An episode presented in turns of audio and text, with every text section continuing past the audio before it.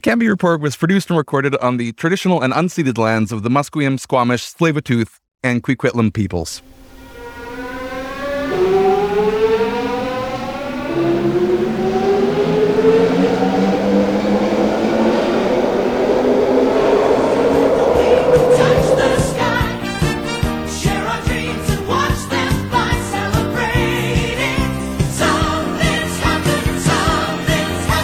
It's December 16, 2021, and there are 303 days left until the Vancouver municipal elections. This is the Cambie Report. I'm Matthew Naylor. And I'm Ian Bushfield. We have a hell of a show for you today. We have our interview with Mayor Kennedy Stewart of the city of Vancouver.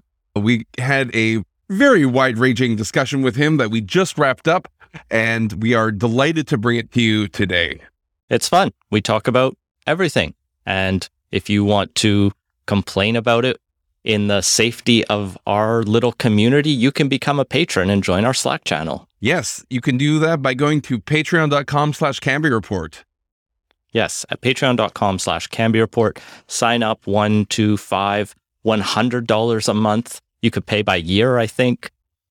We're going to keep going through the elections next year, but we need your support to do it. It lets us put interviews like this on. Yes. So if you want to contribute, visit patreon.com/CambieReport. And with that third promo of our Patreon down, we bring you our interview with Mayor Kennedy Stewart. Mayor Stewart, thank you very much for joining us. Hey, great to be here. Thanks for having me. We last talked to you back in 2018, just before the municipal election when you were running. It's been eventful in the last few years, quite a bit. It feels like 1,000 years ago. Yeah. I don't think you could have predicted the kind of challenges you'd face as mayor amid a pandemic and everything else that's happened, but let's kind of just start maybe with the good stuff. What have been the highlights since election night? Let's see. Well, I just on the scope of the work, I've been working with Michael Bloomberg, and he has a group of 40 mayors, and so I do once a week check in with them, mostly U.S. mayors, and all of us agree that it was tough enough running cities without throwing a pandemic on top of it. So this has been really challenging, but I think the rewarding bit, is just seeing your city pulled together, like in the face of a really tough challenge. Vancouver has one of the highest vaccination rates in the world. We've mainly kept our restaurants and, mostly open for the most part, doing things like, having 800, temporary patios, city kicking in and everybody coming together to push back against something that's really tough. That's maybe one of the most rewarding things, is just seeing what a city can do when it's challenged. So I'm really proud of everybody there.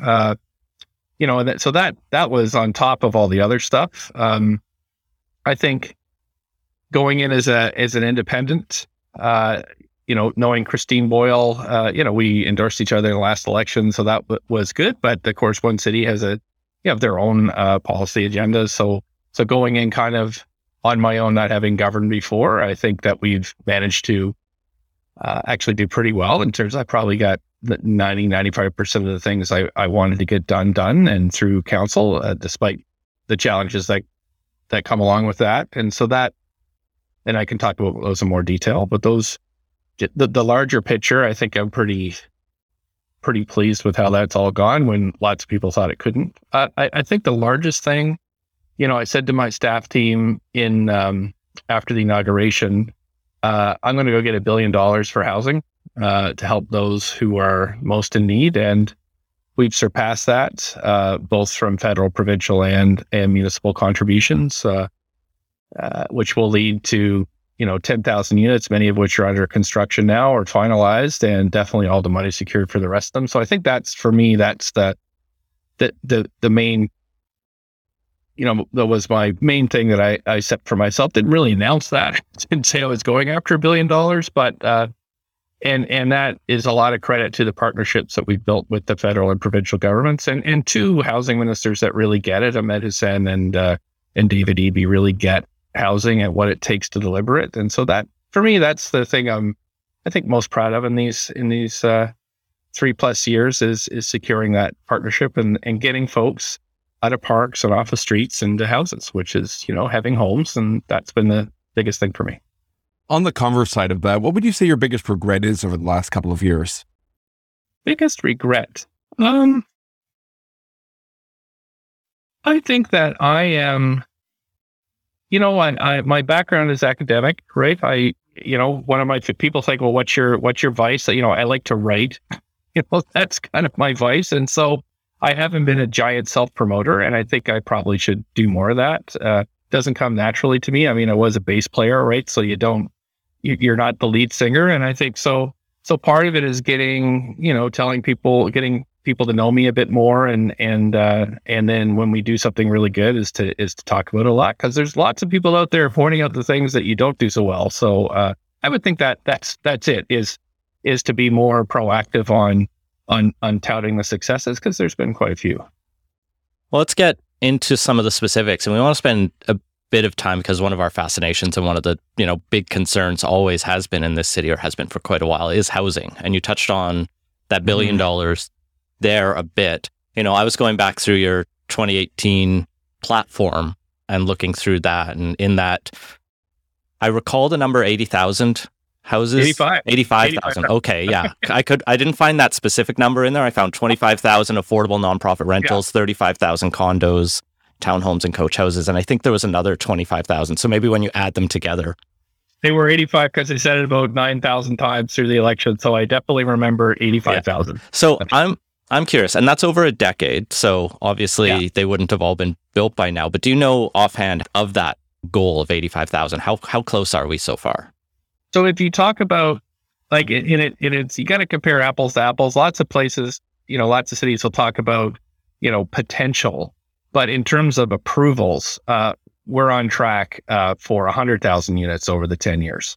So beating that target too, and that is all forms of housing. So that is really with a record number of public hearings, that both are many and long, that is what we're on track for. So.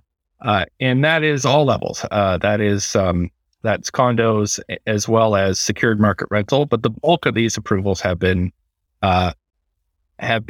secured market rentals, which is also how I wanted to pivot. I wanted to move to support renters more.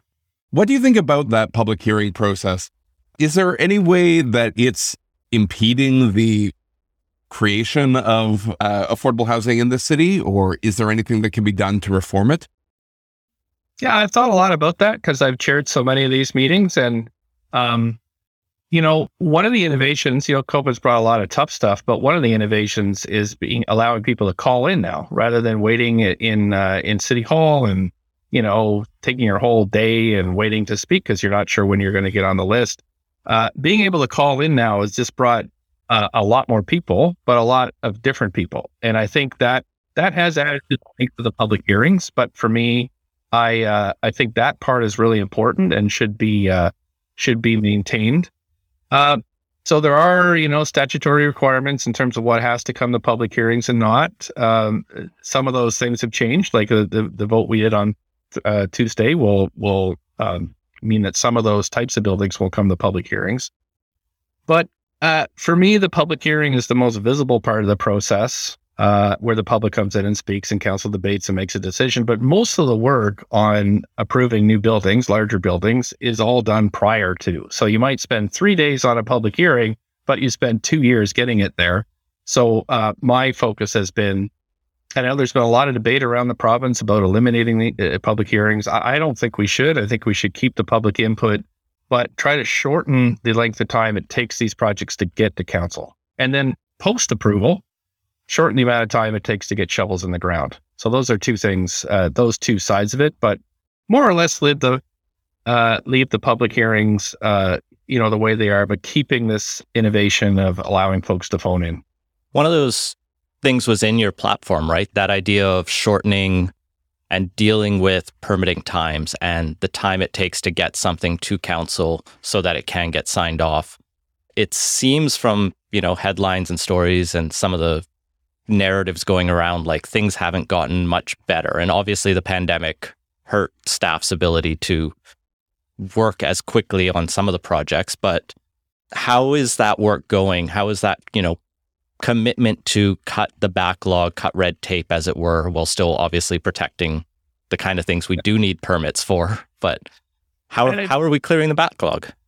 Yeah, so I'll talk about both sides of that equation, the pre-public hearing and the post-public hearing. So I had that exact question when I came in, is what is the backlog? And what I found is that there wasn't really any one place where we could actually find a number. The staff said we have 4 different databases and all have to be combined manually. And I thought, okay, this is part of the problem. So we started to staff started to pull that all together, and we started to see the number of. And let's talk about large scale projects, not single detached homes per se. There are a lot of large projects that have been stuck in the pipeline for a long time. I think there were maybe 75 of them. Some of them for up to 10 years. And I thought, well, that's this is our primary job. Why aren't we moving these things through? And the answer came back is that there are a number of projects that don't conform to current policy, which sounds, like mumbo jumbo, but essentially there's no, somebody wants to come forward with something that's innovative. They want it in a certain part of the city, but there's no policy that actually says whether or not it can proceed. So what happened in the past is these projects just sat. Nobody really made a decision. It never came to council because it didn't conform. So I asked council through a motion that I put forward to say, well, let's create a list of these non-conforming projects that contained thousands and thousands of housing units and office space. So let's get them to council, even if staff don't approve of them. Even if staff have problems with it, we don't need 100% sign off on staff on all these projects. So that started now. That has passed, and we're starting to get these come forward. I have to say, one was rejected. Council at least gave that builder an answer. One was rejected, and a number have been approved. So, that was really part of clearing the backlog, on projects that haven't made it yet to public hearing. On the other side of the equation, and I think where you probably get the most complaints is on once things have been approved, it takes a long time to get development permits. It takes a long time to get building permits. It takes a long time to get change of use permits. So I asked the city manager, to the new city manager, Paul Mochrie, who replaces Sadhu Johnston, to put together a task force of his top general managers and to start whittling away at this to find out, to start lessening the time. So, for example, you might have to apply for 2 permits in the past, one for building, one for demolition. In the past, those would have been done in series. You'd have to get one and then the other. Now we're starting to put those in parallel. So you can apply for both at the same time. Lots of the smaller permits have been moved online with automatic approval. So in a lot of cases, we've shaved, weeks and weeks off of these approvals. So I think now we've found way to do it. We found the team to do it. And I think those times will continue to cut to be reduced, which is, I think, a relief for everybody. The one thing I've been thinking about too, though, is that, there's a lot of Vancouver, we often get compared to other municipalities, but there's a lot of Vancouver that's not in other municipalities. So there's a lot of very special things here. If you think of, Falls Creek and the downtown core and other landmarks, not just for the city, but for the whole province and country. Seawalls, for example, those types of things. It's not the same as other municipalities because of those landmark features. And we have to make sure that we're, keeping Vancouver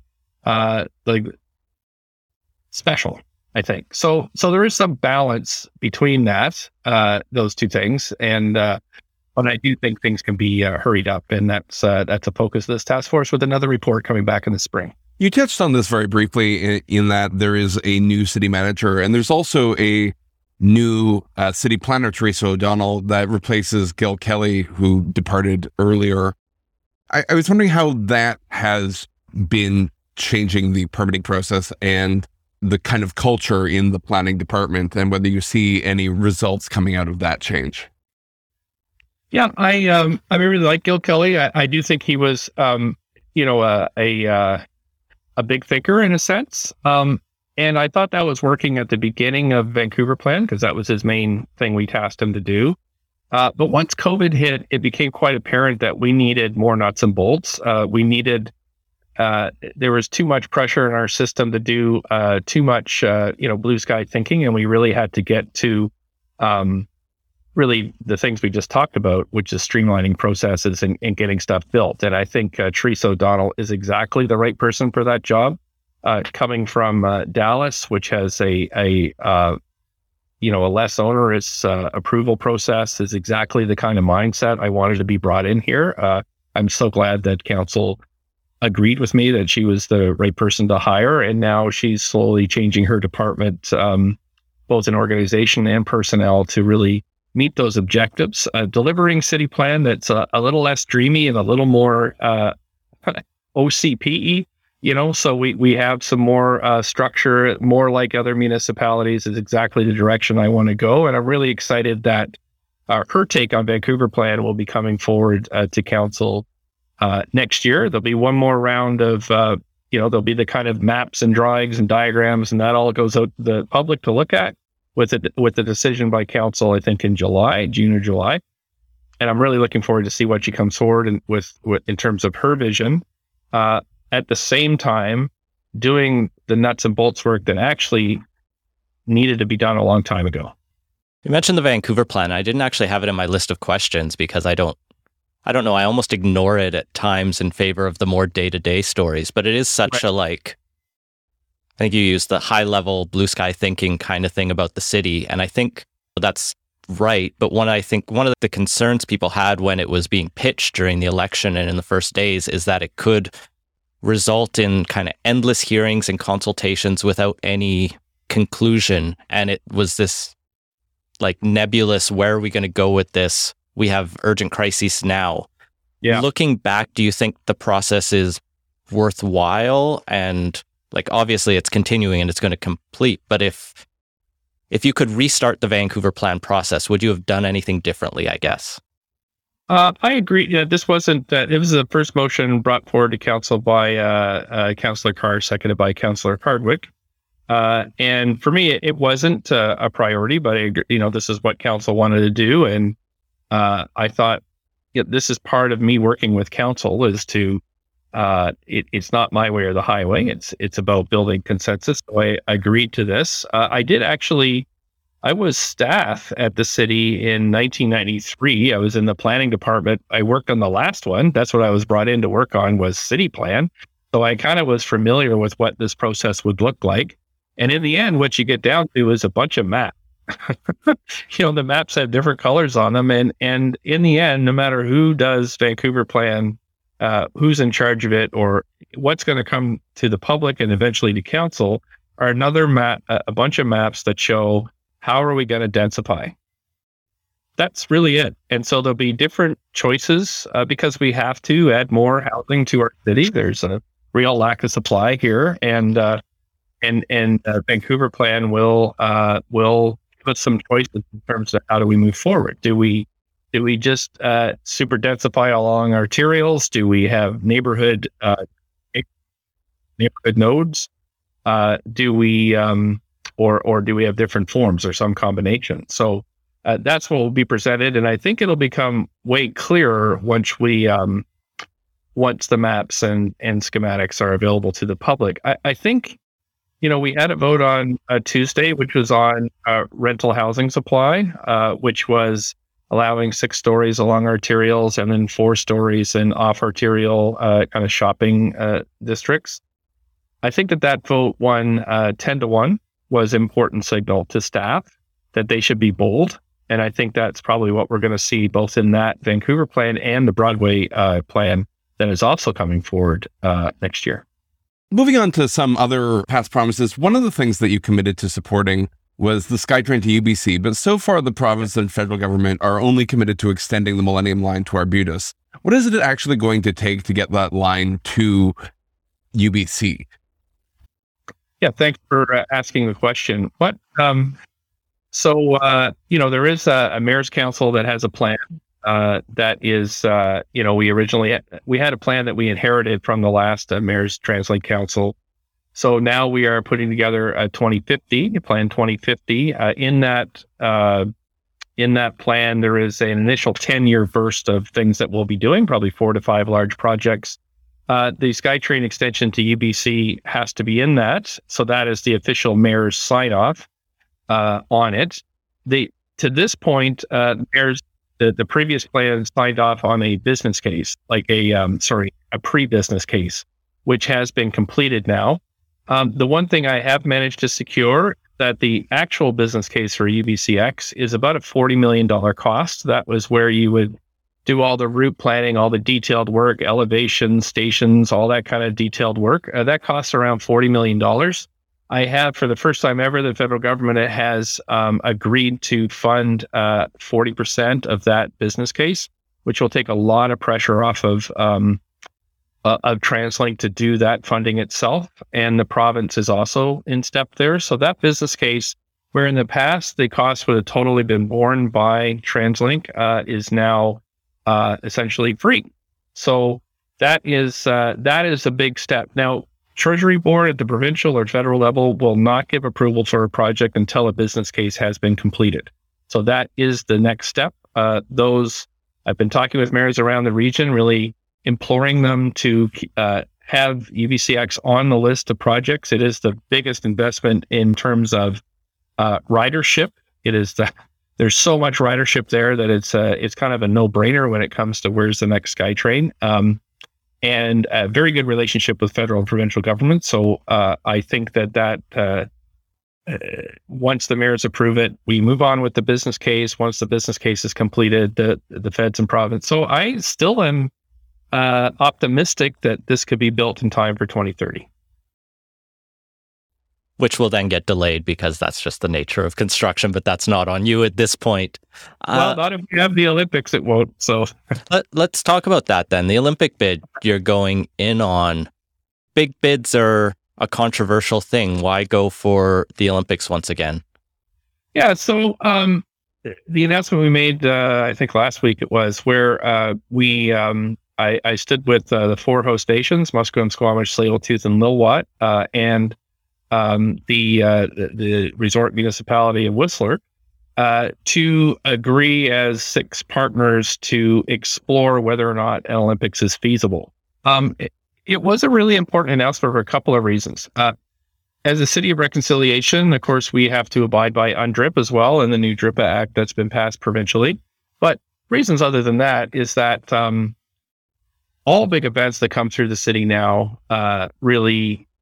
we need to ensure we move in lockstep in partnership with First Nations. So how this exploration will proceed or started was that the four host nations as the title holders invited the two cities to participate, which in the past it was two cities inviting four nations. But that's a very important symbolic and real step forward for reconciliation is acknowledging the title holders first.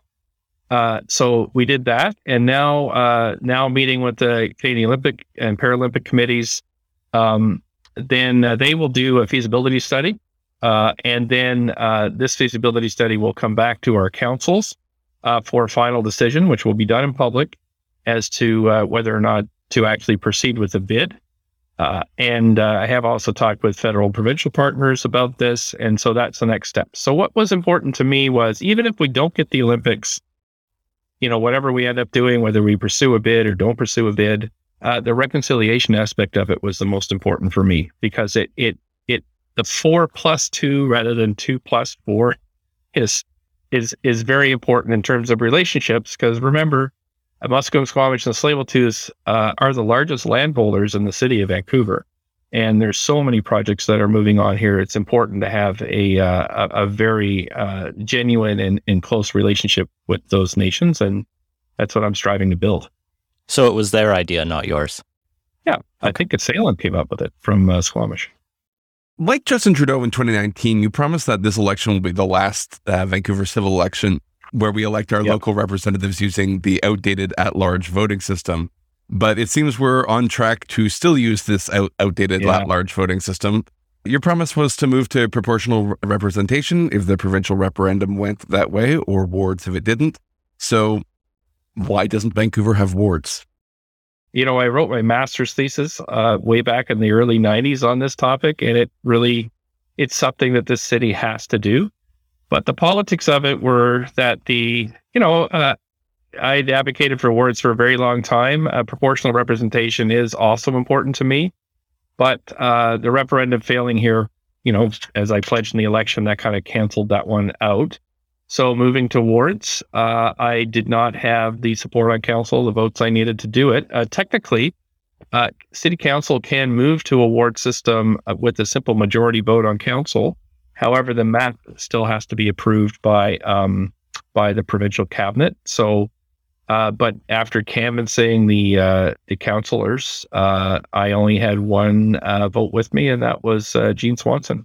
So that wasn't enough to go forward. And I thought, well, if I, the other sides were very entrenched. I didn't think there was anything that I could do to convince them to move forward, any kind of public debate. So I kind of said, well, I'll just have to wait until after the next election to move forward with that, with a council that has is more supportive. So it is still a priority for you going into... Oh, yeah. I can tell you why. A whole bunch of reasons. One is that this used to be the primary mechanism of electing local governments in the U.S. And the Supreme Court went in and struck down hundreds of these systems because they discriminate against particular ethnic groups, ethnicities, people of different ancestry. In the U.S., it was primarily Black, Latino citizens. But in Vancouver, if you look at our almost entirely all-white council, you can see that the effect is the same. In a very, very multicultural city, to have councils that are over and over again not representative is problematic, and wards would go some way to fix that. So I actually think if we had a court challenge here, the result would be similar to the U.S. Just, it's something I've actually entertained in the past, but I thought, well, I'll promise it again in this election. I'll try it one more time through council. If it doesn't work, then I'll go to court. Well, that'll be a fun case. With my own past of just following that kind of interesting stuff, that'll be fun. But hopefully, we don't have to get to court. It's tough though. Like if people don't see themselves reflected on council, you don't tend to buy into your political systems, and that's really it. Just can't keep happening here. We can't have no Asian representation on council when 30% of your population's of that ancestry. So it really is a justice issue, and it needs to be addressed because again, talking to my U.S. counterparts, those cities are splintered. Like they are tough places to live. They're tough places to govern, and we need to pull people together as much as possible. And being excluded from your democratic system because of how systems work is just not on these days. So you mentioned canvassing the other councillors before deciding whether to go ahead with that or not. And I'm just kind of curious how much of the backroom politicking, to put it in a negative spin, but it is an important part of our system, is going on. Yeah. Like how much are you talking to the other people who are elected on the VDLC slate, how many on the NPA slate who are now, a bunch of independents and agents. Melissa Genova. Yeah. Yes. So when I came in 2018, I was like, well, how am I going to manage this? And I thought, well, I have to have a system. So what I said, how I made all my decisions, because I make recommendations for committees and Metro and all those types. Council approves them, but I do the initial recommendation. So what I decided, and council at that point agreed on, was that the most veteran, and you can actually see it on the seating in the council chambers. Councillor Carr has the top seat, the most prominent seat, because she is the most experienced councillor in chamber. Melissa Genova, who got the highest number of votes in the election, is actually in the second seat, because she had the most experience, and they both were the leaders of their caucuses. So that's how that decided. And not only does it work on council seating priorities, it also works in appointment priorities. So I have a list of councillors, and I just go down the list, and it goes first with those councillors that were coming back as incumbents, and then it goes strictly by vote total after that. So that's how those appointments went to Metro committees, to deputy mayor appointments, like all that, rosters, all that stuff. So What I also did is I had caucus meetings every 2 weeks. So because we're not allowed to meet in groups of, have quorum, we have to have these meetings. So I would have a meeting with the NPA caucus, I have a meeting with the Green caucus, and then I have a meeting with COPE and One City caucuses. And I did that until the NPA decided to sue me. And then I thought, well, I can't have these. And the advice of my lawyer, he's like, you probably shouldn't be meeting outside the public realm with these folks. So that's when that stopped. But I still have caucus meetings with the caucuses, with the Greens COPE, Independent Councillor Bly, and because she had left before the court case had started, and with Councillor Swanson. So that, back from politics, I don't know. It is just a chance for us to go through things that are important to the caucuses. So, every time I get on the call with Gene Swanson, she's like, you've got to move forward with social housing and decriminalization and safe supply. And she's able to make a case, and I can give her information and feedback. And that's what happens with all the caucuses at this point. But as things started to break down on the NPA side, that became much harder to do. So at this point, I'm just meeting with you might say the Progressive caucus, as well as Councillor Bly, who on a regular basis. So even though Colleen Hardwick, Sarah Kirby Young, and Lisa Dominato left the NPA, it's still kind of no channels of communication happening there. Well, I wouldn't say that. So I also have two chiefs of staff. We have Neil Moncton is my what we call external chief of staff. So he does all the meetings between external stakeholders and all the provincial and federal government meetings. And then Anita Zanker is my internal chief of staff. So she does a lot of the work with the other councillors. So she is in total contact all the time with councils all the way through votes to get them more information to to coordinate the stuff that needs to be coordinated. So even if I'm not having every 2 weeks meetings with the councillors you mentioned, my chief of staff is always in contact. So it's not a complete freeze. It is also, I got to say, to be honest, it is hard to continually meet with people that attack you in the media like that or in social media. Like that's, you'll never see me do that, but it does kind of wear on you after 3 years to come in and have a meeting. And the meetings, I got to say, weren't that pleasant, especially with Councillor Hardwick. Like she, behind closed doors, she's, exponentially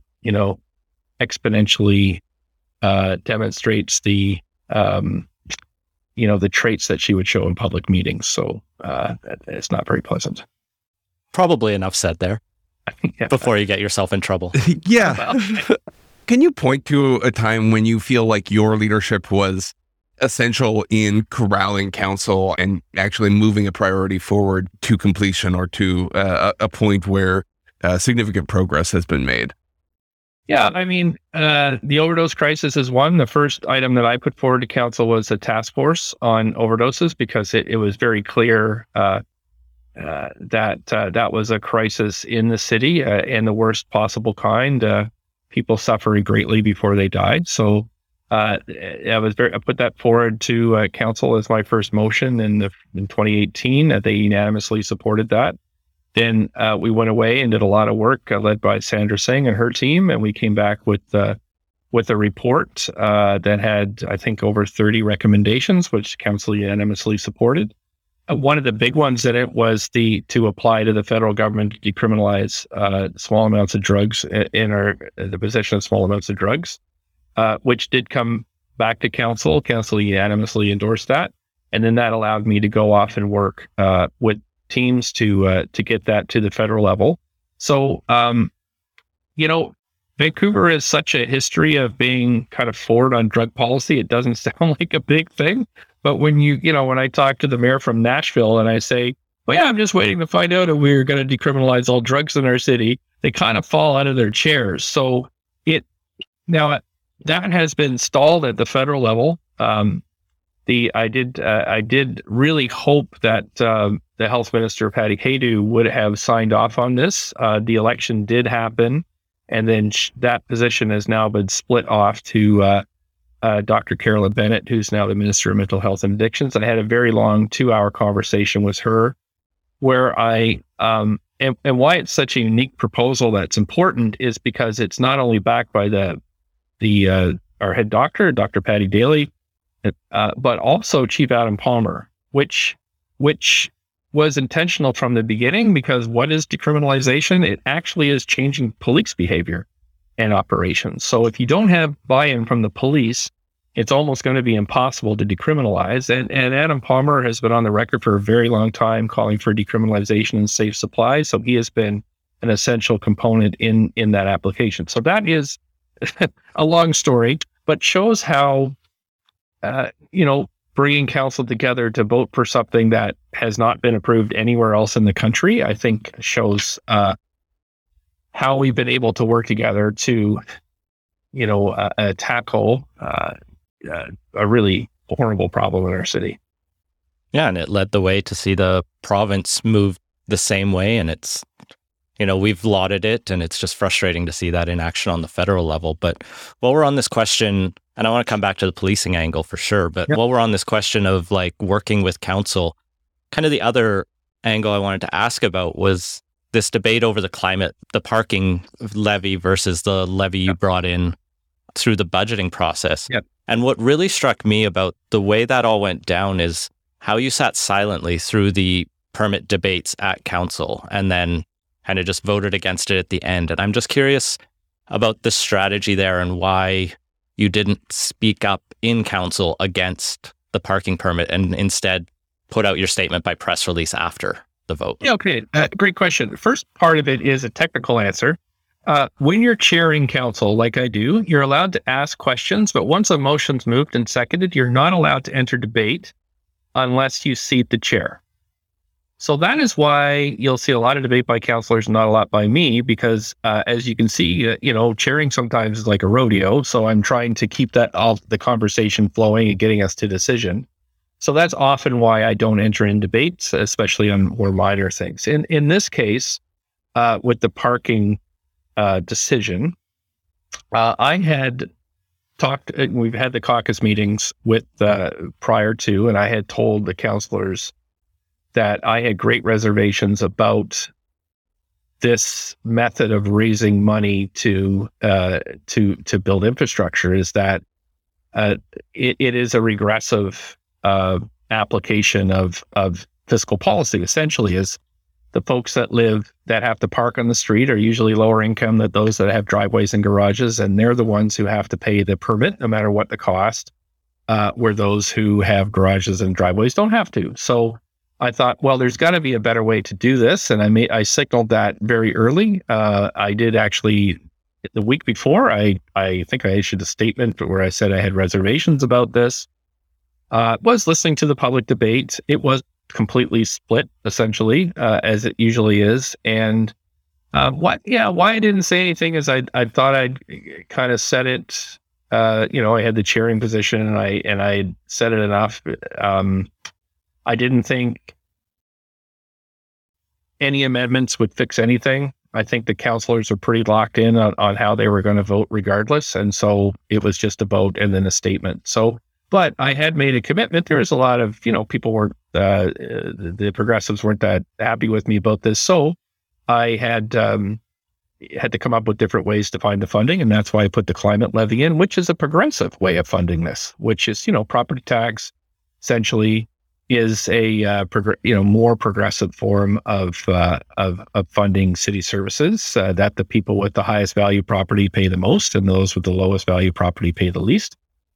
And so that's why I thought that was the best mechanism.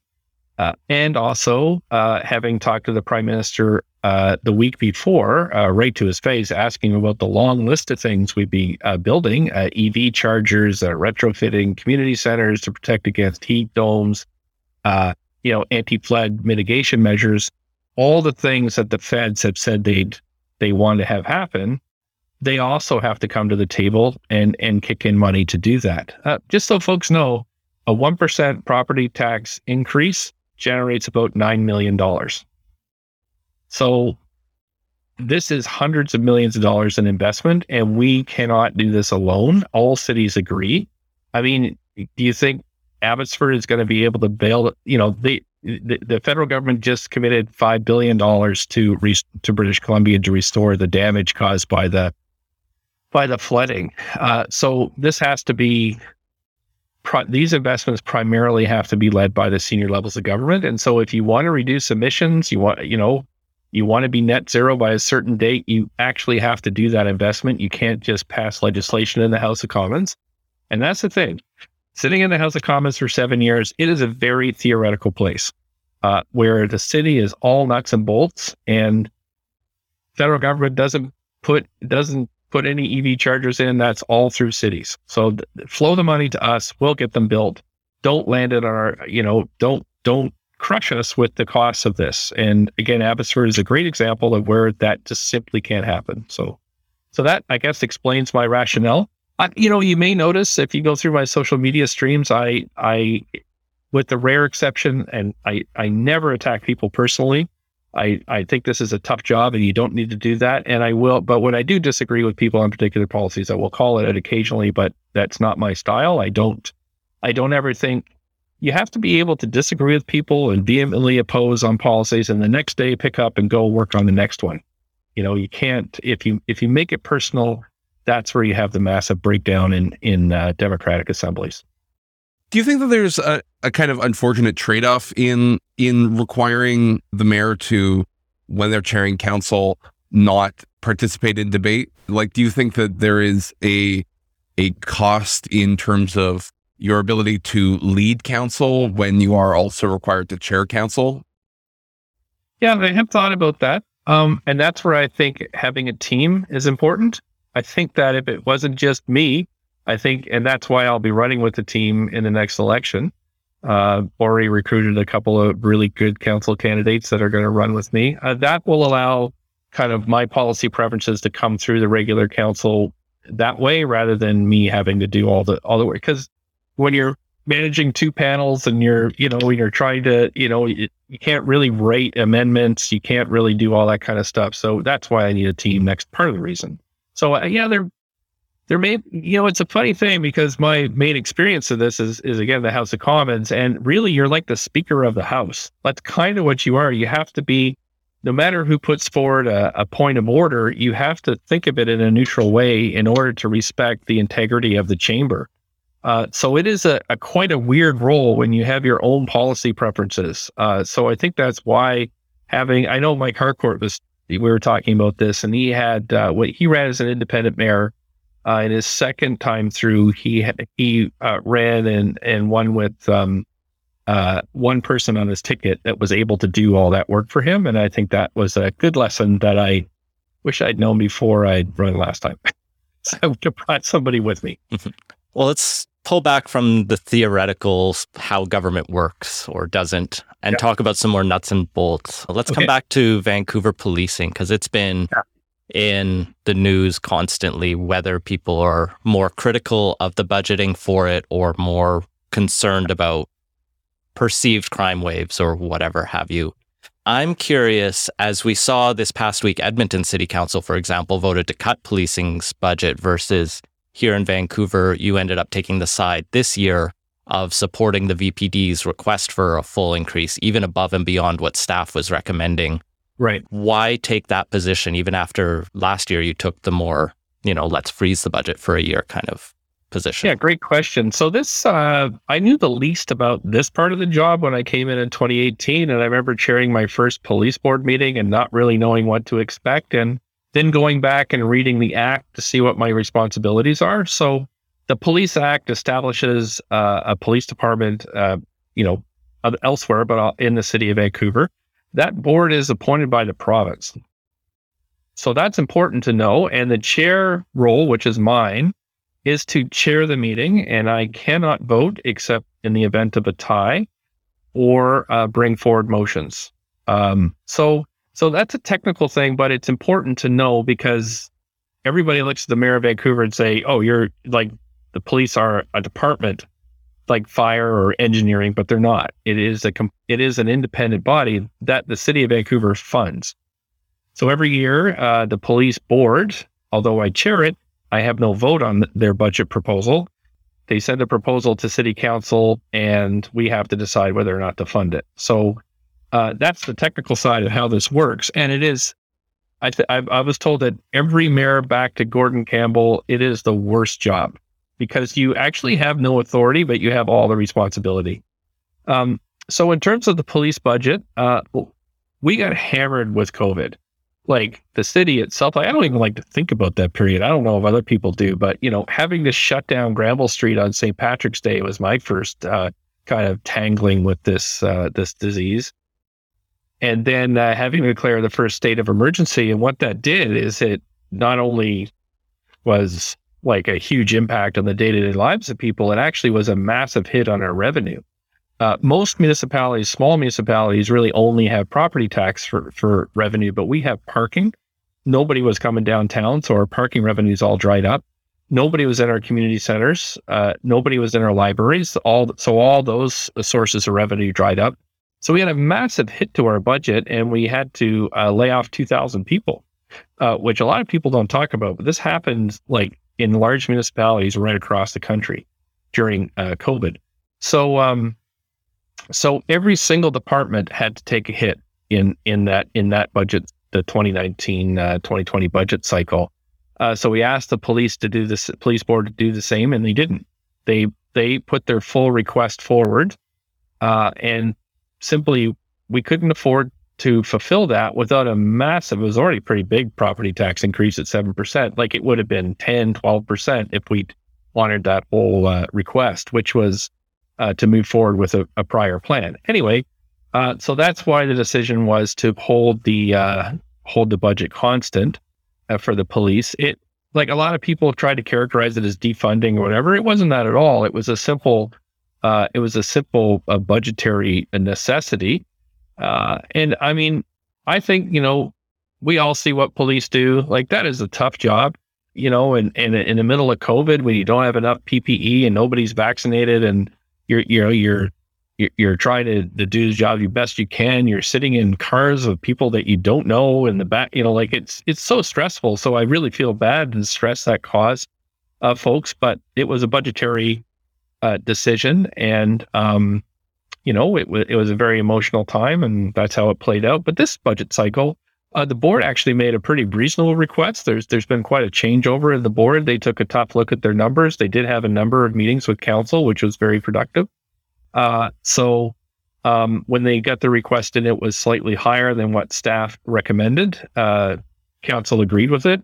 Well, actually not quite true because lots of people agreed with the increase, but when it came to the vote on actually paying for it, the main proponents of the policing, you know, DeGenova, Kirby Young, Dominato, Hardwick, and Bly, all voted against basically what was a public safety budget. And that is, you know, the oldest trick in the book when it comes to budgets is you put everything in that you want in, and then at the last minute, you leave it to everybody else to make the decision of whether or not to pay for it. So that was quite disappointing in this budget cycle. But in the end, you know, we approved it and this budget, the day before we went to the vote, we had an arbitration settlement come in, which we had counted on police getting a 2.5% increase every year in their salaries for 3 years. It actually came in at 3%, which was a big hit for us. And so, but we have to honor our collective agreements, and so that's what we did, and that's what the number is. Why the number is what it is. So, you know, police are really expensive. We spend $1 million a day on policing here in the city. That's a big chunk. It's over 20% of our budget. And when you throw fire in there, you're almost at 30% of your budget. That has to be scrutinized, you know, every year. I know the police board does it. And part of my resolution at council for this was to invite the board to use our new Auditor General to take a look at where we might find some cost savings. So. That is this, you know, that's the budget story around policing. So this debate over funding of police is amidst a background on discussions about systemic racism in policing. Yeah. And I was wondering what you can tell us about what has been done to tackle the problem of systemic racism in policing in Vancouver. Yeah, that's been a tough one to tackle too. You know, part of it stemmed from I went through some anti-racism training myself, which my staff recommended that I do. And it was probably the most illuminating thing I'd done since my PhD.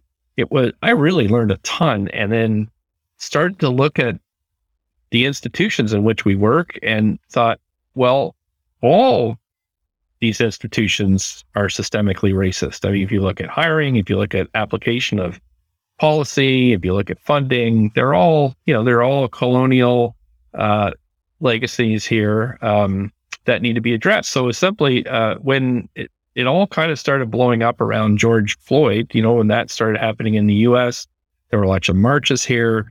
And I made a statement, and we had Maxwell Johnson and his granddaughter handcuffed outside the BMO, which was a terrible, she's 12. That was a terrible thing. And, so I simply said that I called on the provincial government to review the Police Act to look at how we regulate police, how we set up the institutions are systemically racist and how we can address that.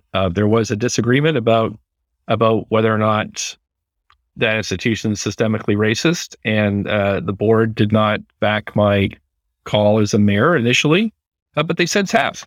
They have issued their own statement acknowledging systemic racism within the BPD and with all our institutions of governance, and have taken some really good steps in terms of training and their own training and training within the police to address this. We've still got a long way to go, but admitting it is really the first step, and making sure that you're not only doing things like hiring diversity, which actually the BPD is pretty good at, the most diverse police force already in Canada. It is how law is applied. So I think like decriminalization will go a long way to, for example, detasking police from dealing with that part of what's going on in Vancouver. And that it's really about, retasking. I hear every police board meeting, probably the part I hate the most is when we go in camera and the police chief gives us his confidential report about what's actually going on in the city. And some of it is gruesome, and it's also worrying. So I want police focused on those things, organized crime, gang violence, homicide, anything to do with physical assaults, which are just wreck your life. So that's where police should be focused. We shouldn't have police kind of what's been dumped on them is mental health and addiction. And that's not fair either. So that's why the chief and I are, I think, such in lockstep on decriminalization, on safe supply, and on getting more services to help those who have mental illness.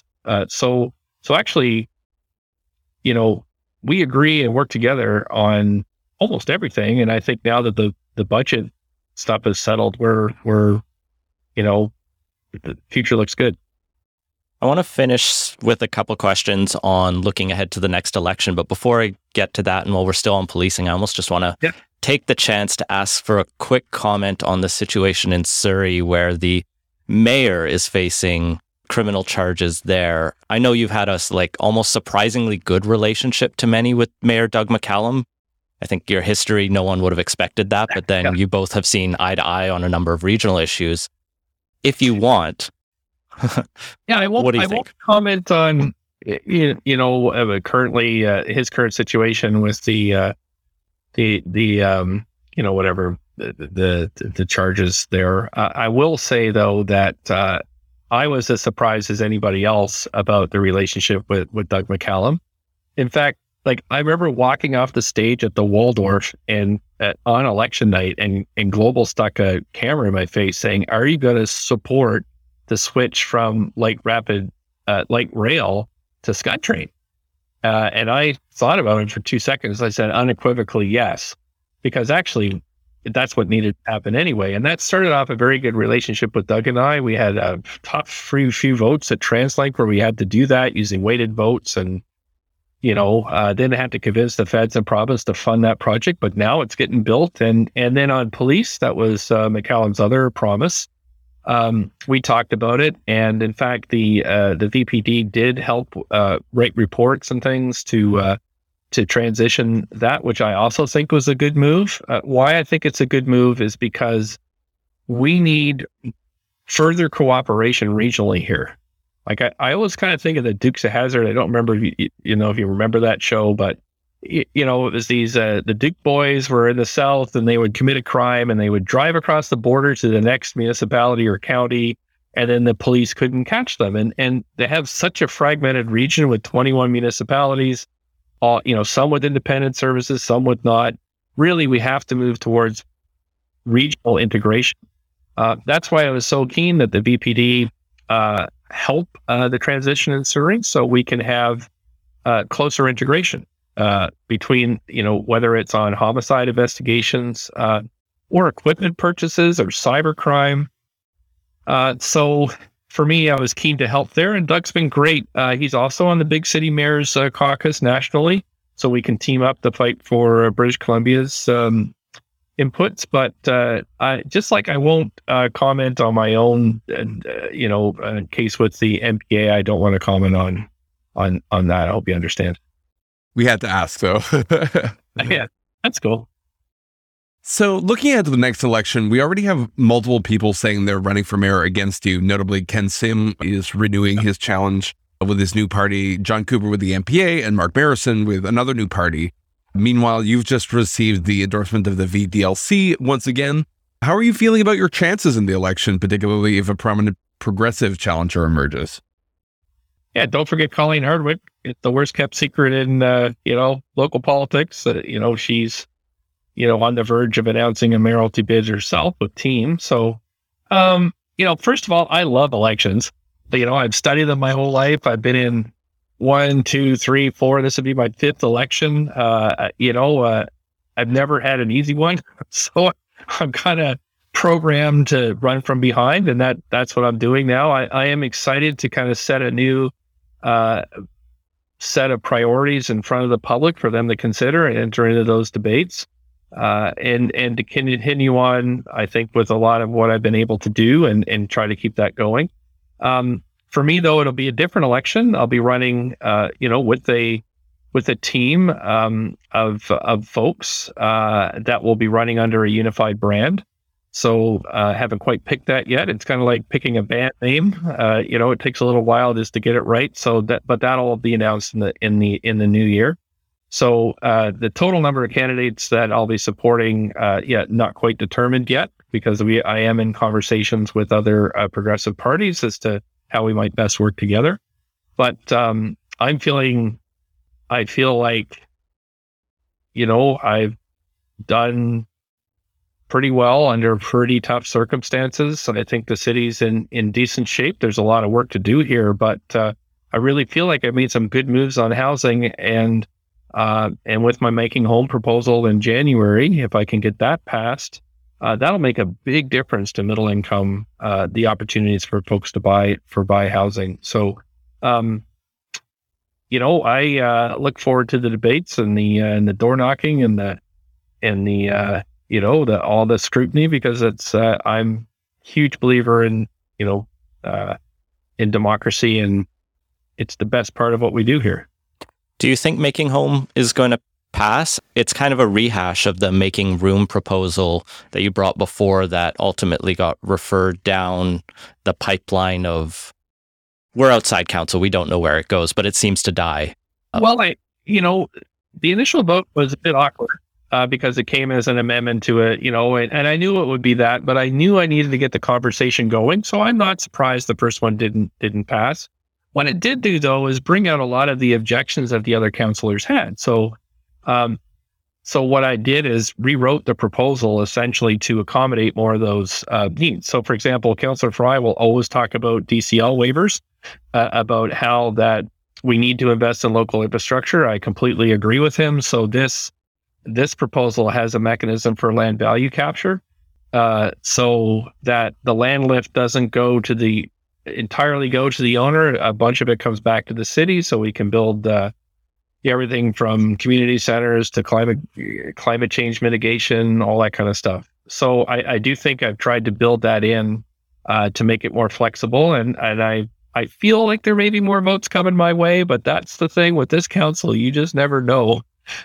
So it also is a little different in the sense that you could still build two, you could still have two kind of lower cost units in the package of six, but you also could just build them all strata, and then the city would take more money to build, take a bit of the land value lift to build other things. So it's a more flexible. And I guess the key is, and what makes it different from, say, something that was proposed by the last council, is that this is not a kind of a blanket rezoning. This is a new option for homeowners. So they can opt in or not opt in. That's their choice, which I think is also appealing in that, there's a lot of folks who just like living where they are and they don't like all the pressure of things, and they can leave their properties just the way they are and not worry about it. But others who want to bring more density to the city, to have more families live here, can participate. So I'm hopeful it'll pass.